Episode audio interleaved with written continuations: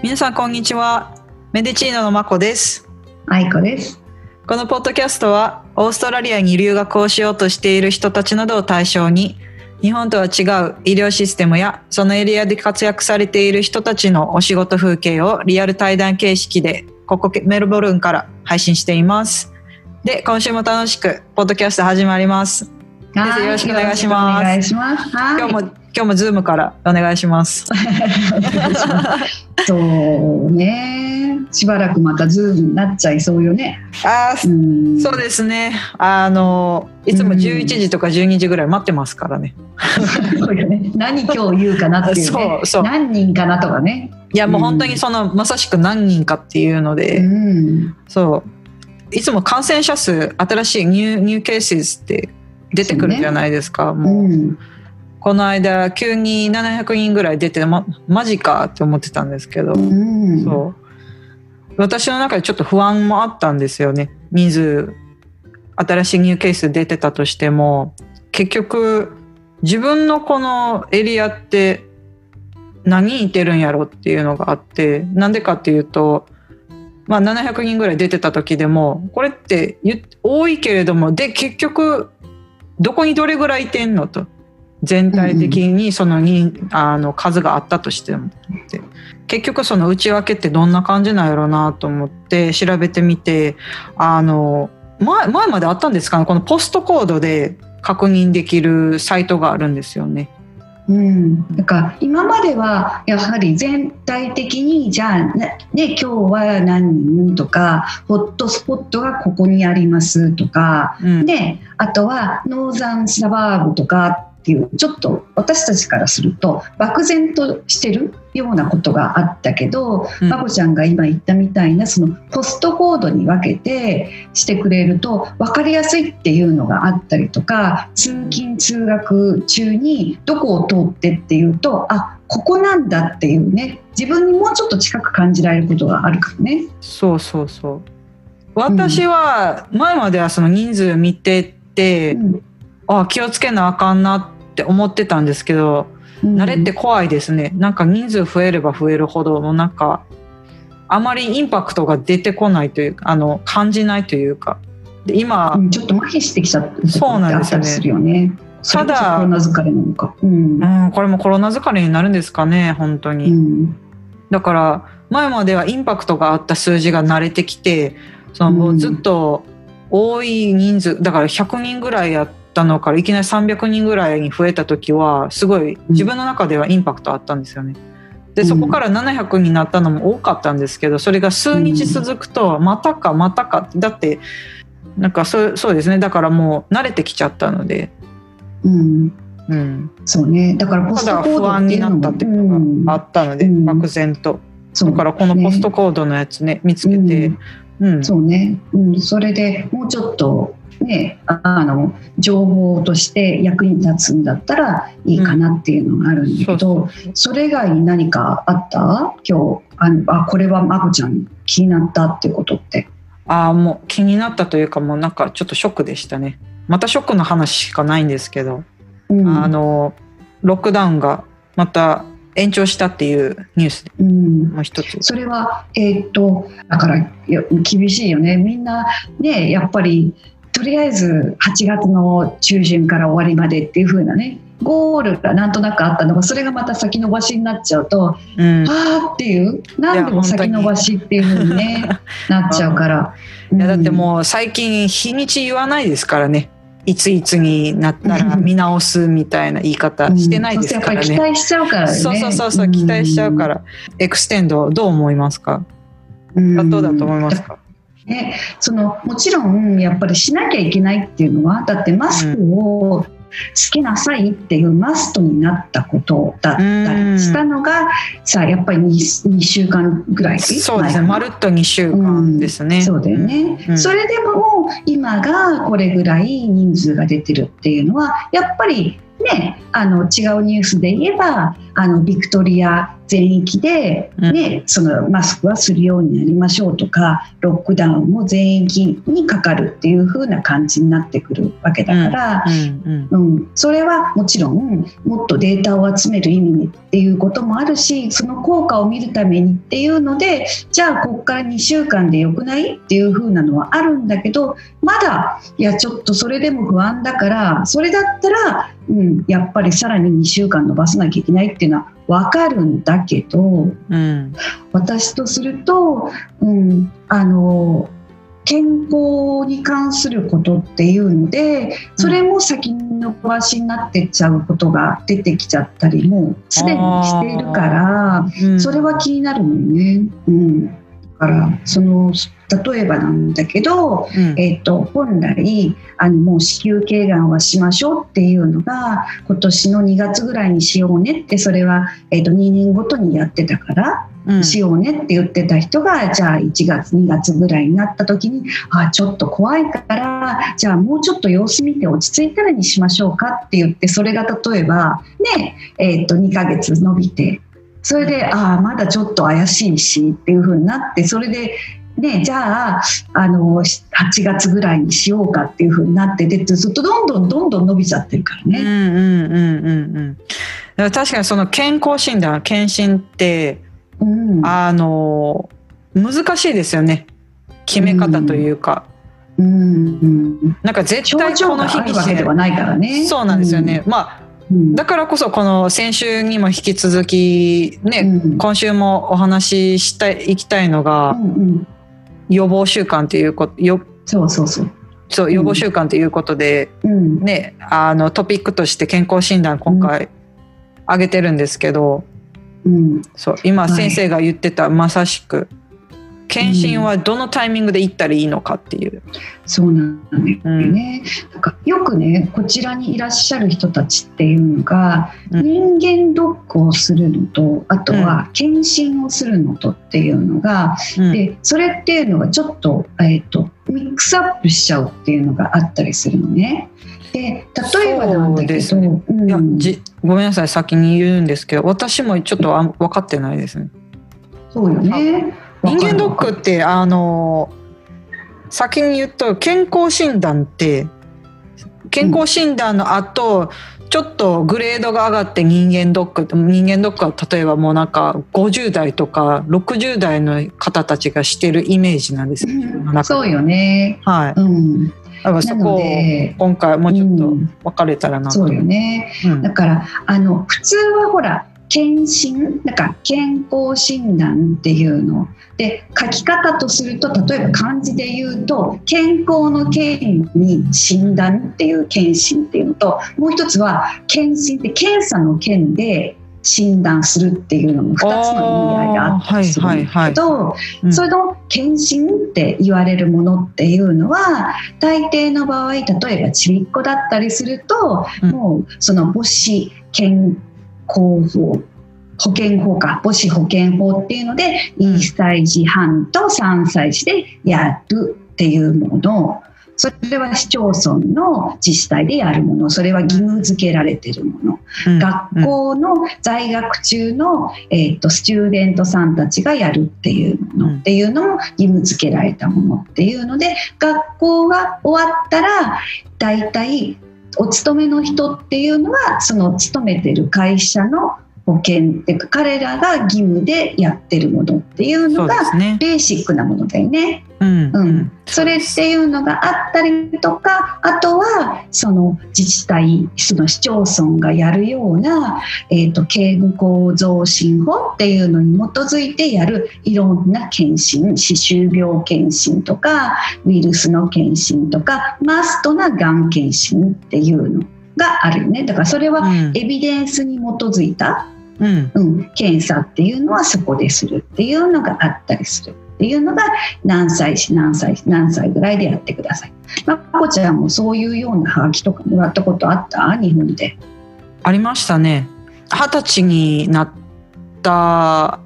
時にななった年、うん、なる年かに来ました、うん、手紙、うんうんうん、はい。あそれはどこから来たの？やっぱり保健あの保健所はい保健所からです、うんうんうん、だったと思います。保健所だったと思います、はい、そうよね、うん、でその検診とかいうようなところっていうのはそうやって保健所さんだったりね、まあ、そういうところから来るんだけど、うん、通常はあなたの検査結果はこうでしたっていうことで終わるっていうのが多いんだよね。なんだけど、うん、人間ドックっていう風になるとその検査だけじゃなくって例えば検査の項目もカスタマイズしたりとかいろんなオプションがあったりとか、うん、ライフスタイルのことっていうのからあのこういう風にした方がいいですよああいう風にした方がいいですよあなたはメタボの件ねあれがある感じですよっていう風なそこまでのフォローをするっていうのが通常の人間ドックなので。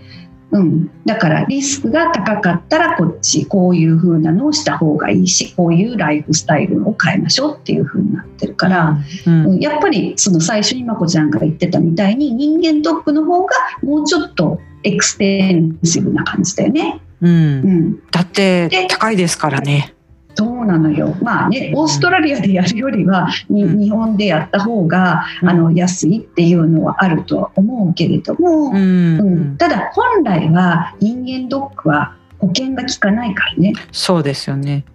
うん。ちょっとあの平均がどれぐらいかわかんないんですけどこちらの方は。ね、日本で、日本で7万から10万ぐらいやったかな。ちょっとわからないんですけど、うん、あれもピンキリですよね。ピンキリです。うん。今先生おっしゃったように保険が効かないものなので。うん。だからそうね。そのそうするとやっぱり私たちの中では、うん、まずは少なくてもこのご時世でね、うん、あのいろんなことを考えた時にはやっぱりエビデンスに応じた検査っていうのはしっかりしておきたいなっていうのは私の立場からするとあります。うん。なので例えばだけど20代とかの人でめちゃくちゃ元気で若くてとかそういう人たちっていうのだったらね特に家族歴とかそういうのとか起用歴は全然ない場合だよね、うん、そしたら今このご時世でわざわざあの血液検査をフルでやってくださいっていうののとか胸部レントゲンを取ってくださいっていうメリットっていうのは私はそんなにないとは思うけど、うん、ただそうそう。それでね、うん、あの伺いたかったのが、以前、歯科医師の大先生とお話しした時に、何歳から歯科に通わせたら方がいいのかっていう、その推奨時期ってあるんですかっていうのを話からいろいろね、えっ、と前回お話少ししたんですけれども、愛子先生からも何か推奨時期っていうのありますか？健康診断をするっていう部分では。例えばちっちゃい子っていうことで言うんであればやっぱりこう乳児検診っていうのはあのやっぱり、えーと、決められたのっていうのがあるからそれっていうのは母子手帳にもちゃんといろんな Q があるとね、うん、例えばそれはワクチンする時っていう時に私としたらやっぱりした方がいいしっていう、うん、それこそ、えーと、2ヶ月の時4ヶ月の時6ヶ月の時12ヶ月の時18ヶ月の時みたいなね、うん、っていうのはある時にやっぱりワクチンする時にはそれはしましょうその次っていうのは4歳児にしましょうっていうのがあるし、うん、あそのその一応あるんですね。あるあるあるある。うん、なのでそれっていうのの後は通常は学校でワクチンっていうのがあったりはするんだ。うん、うん、でそれは学校でやるっていうのなんだけどあの特別にあのオーストラリアの学校で健康診断っていうのはあんまりなかったりするんだよね。ワクチンはあるけど。うん、そうなんですね。うん、なので、えー、っともちろんそのその学生さんの時に健康診断っていうのは私はそんなにあの愛してくださいっていうふうには思わないので血液検査をしてくださいとかっていうのは。なんだけどやっぱりほら体重とか身長とか自分のその家庭家庭っていうのかな成長の過程を追っていくっていうのが大事なので、うん、うん、あのかかりつけ医の先生のところに例えばだけどその1年に1回行かなくてもいいけど2年に1回ぐらいとかっていうのは行ってた方がいいんじゃないかなそうしなかったらお家でそれをあの、ね、昔あまこちゃんが若い時あんまりなあ若いとかちっちゃい時はなかったかもしれないけど身長を測って、あの柱に書くみたいな。あの柱はなかったね。あの木造校舎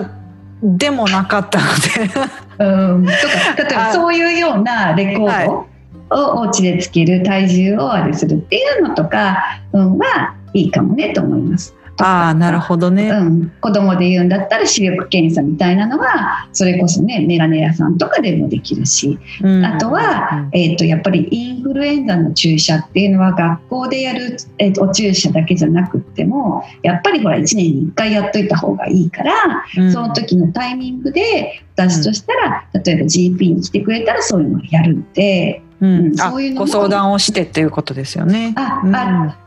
うん、あのあ今日あのインフルエンザだよねっていやインフルエンザやろうねって、うん、でじゃあちょっと体重計乗ってそれからで例えば身長測ろうって言って最近どう？ででそんなレベルでもいいから、うん。うん、っていう風なのっていうのはした方がいいかなっていうのがあるよね。うん、でその次代替するタイミングっていうとやっぱりじゃあ18から20歳ぐらいになってっていう感じになるんだけど、うん、うんで、えー、っとだけど一番最初にする検診っていう意味ではやっぱりあの女の人の検診の方が早いかな。子宮頸がん検診とかっていうのが、うん、うん、それはオーストラリアでは今はもうほとんど子宮頸がんのワクチンっていうのは学生の時に打ってるから。だからそうなんですか、うん、だから今は、えーと、25歳以上になった子宮頸がん検診をスタートするのでそれはワクチンを打ってるから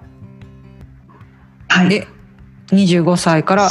確認してはい以上です。はい、へえそうなんや、うん、ワクチン何歳？10, 10代に打ってますか？10代に打ってます、うん、10代に3回打ってます、うんっていうのがあるので、うん、ただ、えーと、だからがん検診っていうところで今、えーとね、その子宮頸がんの話をしちゃったからすると、はい、うん、うん、あの女性ではしなきゃいけないのはその、えーと昔言ってた子宮頸がん検診パプスミアっていうのっていうのは子宮頸のところの、えーと、異常な細胞があるかないかっていうのを見てたんだけど、うん、さっきも話したようにそのワクチンを打つようになったのね。それのワクチンっていうのがヒトパピローマウイルスっていうのに対するワクチンでっていうのがそのヒトパピローマウイルスっていうワクチンがその子宮頸のところの細胞に異常をきたすっていうふうに知られててその異常ががんにつながってく。るっていうのが分かってるからね。うんうん、でその検査っていうのをするので実際は、えーとヒトパピローマウイルスを見始める検査で子宮系の異常っていうのを見る検査とは変わってるんだ。なんとなく意味わかる？通常は子宮系のところの異常な細胞があるかっていうのを見てたんだけど、うん、これからっていうのは今、えーと、ヒトパピローマウイルスが子宮系のとこにいるかいないかっていうその数を見てるパピローマウイルスっていうのがポジティブかネガティブか陽性か陰性かそのヒトパピローマウイルスの中でも怖いと言われる16型18型っていうのがあるかないか。それと1618以外のものがあるかっていうのでそこへがありますよいますよっていう風になったらじゃあその子宮系の異常があるかっていうののさらに検査をしましょうっていう。あそ今はねそういうことかうん、なるほどねっていうのが子宮、えーと、系のところにヒトパピローマウイルスがいないんであればがんっていうのが少ないから、うん、子宮頸がんになる可能性がすごい少ないからっていうふうに見てるね。なるほどうん、でごめんちょっとこれの話が長くなっちゃったんだけど、う。うんん、いえいえ、大事ですよ。う。うんん、それっていうのが子宮頸がんっていうかその、えー、とヒトパピローマウイルスがいるかいないかっていう見る検査が25歳から始めねうんえーと若いですね。25からって。そうねただ検診のことで言ってるのでもちろん異常があったら全然もっと早く来た方がいいけどまたね、症状無症状の場合で言ってるんだけどね。そうやね。もう大先生も言ってましたからね。うん。何もない時からもちろん来てる方が何かあった時よりな、何かあってから来るよりも、あのいろいろ対処できることもあるっていうことなんでうん。そういうことですよね。うん。はい、なのでそれっていうのは25歳あとは女の人で言うんだったらやっぱり乳がんのチェックっていうのでオーストラリアでマストって言われてるのは通常また人によったりするけどねやっぱり起用歴だったりとか家族歴があるかっていうのによってだけど通常は50歳以上からっていうふうになってます。ほう50歳以上から。だからうん女性の方っていうのは25歳からあとは、えー、と胸に関してからっていうのは50歳以上からっていう風になってます。でそなるほど。れは、うん、で、えー、と今度じゃあ女性の方女性に関してのキャンサースクリーンっていうのはそういうところであるんだけど、うんじゃあ男性はっていう風になった時に男性で特化して言うんであればその、えー、と前立腺がんとかを見る前立腺のマーカーがあったりするんだけどその、えー、とそれっていうのは50歳以上からはそういうことも考えましょうっていうのはあったりするのね。50歳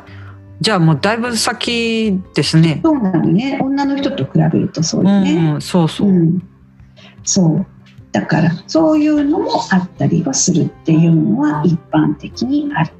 それ以外のがんのっていうのものであれば例えば、えー、とオーストラリアは日本と比べて胃がんはあの少ない方なので、えー、とその胃がんの検診っていうのは日本では40歳ぐらいからあったりするんだけど、うんそうですね。テリウム問題とかねそういうのっていうのは、うんなんだけどオーストラリアは特に胃に特化したものっていうのはないんだけど大腸がんの検査っていうのは50歳から奨励されています。うんうん。うん、とだから胸あとはその子宮系あとは大腸っていうの、それから男性っていう前立腺のがんっていうのはそれぐらいの年齢でやっていくっていうのがあります。うん。でそれのいつどれぐらいの頻度でやるっていうのはまた何かの機会の時にお話しするんだけど。うんうんそれががんに関するようなことなので、えー、と日本みたいにしょっちゅうないのは胸部レントゲンだよね。レントゲンってあんまりこっちではしません、あそうなんですね。うん、無駄にやっぱり放射線を浴びてほしくないっていうのはあるからね。そう。おお、うん。結構あのーすごいびっくりしてるわけではないんですけれども、うん。オーストラリアの医療を知っていくとあの今先生がおっしゃってたみたいに省くところはしっかり省くなと思って。うん。例えば、なので、うん、どうぞ。あの私は病院で働いてた時にはひ絶対ね受けないといけなかったので例えば血液検査ないしってやってたんですけれども、こう一度離れるとあのなんかあそういえば今年してないなっていうその慣れがあるのでしようかなって思った時に、あの知り合いの人と話してたら「いやいや20代でめっちゃ健康やねんからいらんやん」って言われて。うんうんうんうん。そううん必要ないからせんでいいよって言ってっうんうんうん。て言われたのが覚えてますね、最近ですけど。どうんうん。そう。なので、私たちとすると、ごめん、ちょっと話がさっきとそれたんだけど、その、えー、と年齢で言うんであればその20歳ぐらいっていうねほら子供の時はそういう感じ20になった時っていうので一回これはちょっとあの女子先生も言ってたけど若い人が検査するという意味では性病チェックっていうのをしてっていうのはあったりするからっていうのがあるよね。うん、で、えー、っとやっぱりその女の人はその25歳ぐらいでそういうことをするっていうのもあるのね。ただ大体やっぱり30ぐらい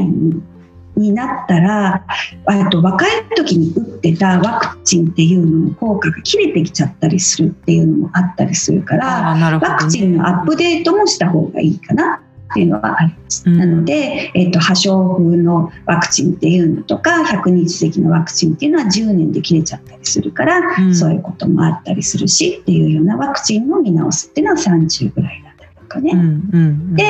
えーとその頃からかな？大体30から35やっぱり、うん、40以上になってきたらそれこそ血圧を2年に1回ぐらいとか血液検査をそろそろやり始めようかなっていうのを考えたりとかあと、うん、あの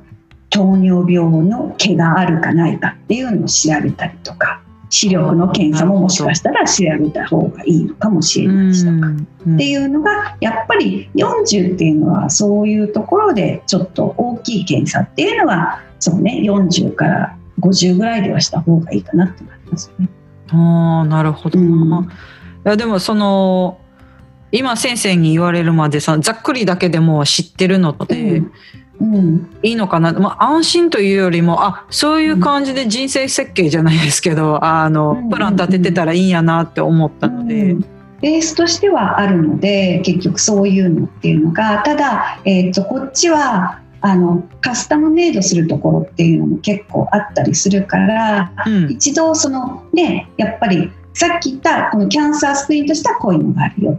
うん、で40から4、えーとえー、50ぐらいにこういうのした方がいいよとかっていうのはやっぱりせっかくオーストラリアにはかかりつけ医とかそういうのシステムがあるのでせっかくだったらちょっと人間ドックの要素も含めたような、うん、あのような感じであの上手に、えーと、検診を受けるっていうのは大事なので。うん、でうん、そういうのっていうのもかかりつけ医の人と相談するのもいいかもしれないしオーストラリアメルボルンで人間ドックとして例えばパラマウントクリニックさんとかでもやってるしあとはアカシア検診さんっていうのも長いことそういうパッケージをされてるのもあるからそういうところで受けられるっていうのもありだと思います。うん、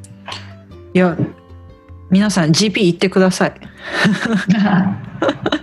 本当に。そうですね。うん。私としたら、えっ、とね、あのまた先にこれがどんどん伸びていくっていうコロナの状況っていうのもそういうふうになっちゃってるけれどもやっぱりその大事なこと本来は、えーと防げることっていうのもディテクションがどんどん下がってっちゃってる。うん、だからちょっとさっきの話に戻るけどコロナのケースが上がってきてるのはどんどんやっぱり調べてるからっていうのもあるよね。うん、そうですよね。そうすると私たちが、ね、本当に、うん、私たちが結局健康診断をしてないとミスることっていうのも多いよねってことだよね。うん、うん、うん、反対にね。うん、なので症状自体からじゃっていう部分もありますからね。もちろん。で、コロナの場合無症状だったりするでしょってところじゃうん、実際。そうそうそうなので、私とすると、あの、必要以上なことっていうのはする必要はないけどやっぱりこの時期だからこそあのちょっと時間があるんであればあのかかりつけ医の先生とテレヘルスみたいなのでもいいから自分のステータスっていうのどんな感じっていうのはキャッチアップして相談してもいいかなと思います。確かにそうですね。あでそういえば先生ちょっと話変わっちゃうんですけどあの日本にいてる時にちょっとさっき触れた話なんですけど女性だったら二十歳になったらはがき来たじゃはがき来たっていう話したじゃないですか。うん、こっちってはがきというかなんかあの連絡って来るんですか？リマインダー的な感じで。あうんそうね結局あのもちろんオーストラリアの人、うん、住んでる人っていうねとか永住権がメディケアがある人っていうのは、あの来たりするっていうのがあります。それは、えーと、種類によります。例えば子宮頸がんとか、うん、その今で言う、えーと、そのサービカルスクリーニングテストっていう言い方を英語ではするんだけど、えーとそれっていうのは初めて受けてからそれしたらはがきなりリマインダーが来るようになります。あとは例えば、えーと、50歳を過ぎたら例えば乳がん検診のお知らせとかあとは、うん、えーと、大腸がんの検査キットっていうのが50歳以上で届くっていうのはあります。メディケアを登録している住所にそういうのが送られていたりっていうのはします。あじゃあ一応あるはあるんですね。だけは、うん、サービカルスクリーニングテストだけは違いますっていうのがそれを始めるのっていうのそのそれそのサービカルスクリーニングテストを始める年齢っていうのは初めて性交渉があった年齢と関わってくるのであなるほどな。それがちょっと変わってくるっていうのがあるんだけどただ、うん、えーと、やはりそのメディケアを持ってない人たちっていうのはそういう例えば50歳以上になってもそういうもちろんメディケアないわけだから、うん、リマインダーが来ないで、うん、うん、そうするとあの来るリマインダーとしたら、えーと、かかりつけのドクターからえーと、まこちゃんはまだ若いし元気だから行ったことないかもしれないけど、うん、GP の先生からそろそろ例えばインフルエンザの時期ですけどいらっしゃいませんかとかいうようなっていうのがあったりはするよねだからかかりつけ医の先生からのリコールっていうのがあったりする以外は、うん、うん、ないね。そうかっていうことはやっぱり皆さん GP 行ってください。そうですねいや本当に、なんかあの健康だからまあもちろんいいんですけれどもただ、うん、いつどうなるかわからないっていう。だって、うん、皆さんこう毎秒毎日老けていきますから。うん、それか あのいつ不慮の事故に遭うかもわからないですから、それねずっとそれを考えるともちろんねあの何もなく終わ人生が終わるっていうのはそれはもちろんいいですけれども。ねただでもやっぱり何かあるあった時に相談できるプロのお医者さんがいてるのはそういうリマインダーだけじゃなくても別のこともいい部分があると思うので。うん、あとはね本当にその周りのあの人たちともいろんな、ね、いろいろ情報交換ができるような場があったらそこでお話しするっていうの。で情報を集めるっていうのも全然いいしググググってもいいんだけどただ、えーと、感じとすると,、えーと、そうね私の中ではやっぱり、えーと、区切りとしたら、えー、と例えばえーと、20代から30代ぐらいであればあのお付き合いする方が変えられを変えるタイミングだったりとかあとは30代以降だったらやっぱり感じとすると,、えーと、2年に1回ぐらいはとか40代だったら1年に1回ぐらいはあの GP だったりのところにかかった方がいいかなとは思います。うんうんまあ、コロナだけじゃないですけれども、うん、あの見直すっていう部分では GP を探されるのもいいのかなとは思います。うん、うん、そうですね。はい、とか、うん、あのおかお抱えデンティストだったりとかお抱えファーマシストだったりとか、うん、フィジオだったりとかっていうような人っていうのは実際に何か具合が悪くなって探そうと思っても難しかったりするから、うん。うん、だから、ね、しかもその具合が悪い時に探すのはまた手間ですしね。いろいろ調べないといけないかったりするので、ただあのもしよかったら皆さん私たちのこのポッドキャスト今は10これ16ですね、うん、こう長くなってきたんですけども、うん、愛子先生はじめ GP、うん、